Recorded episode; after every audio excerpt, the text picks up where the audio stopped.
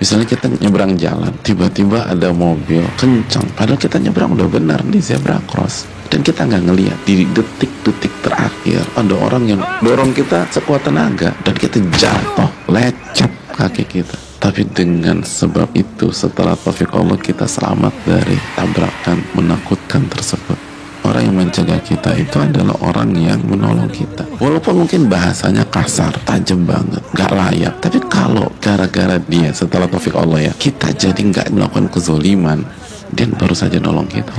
Ini pelajaran besar.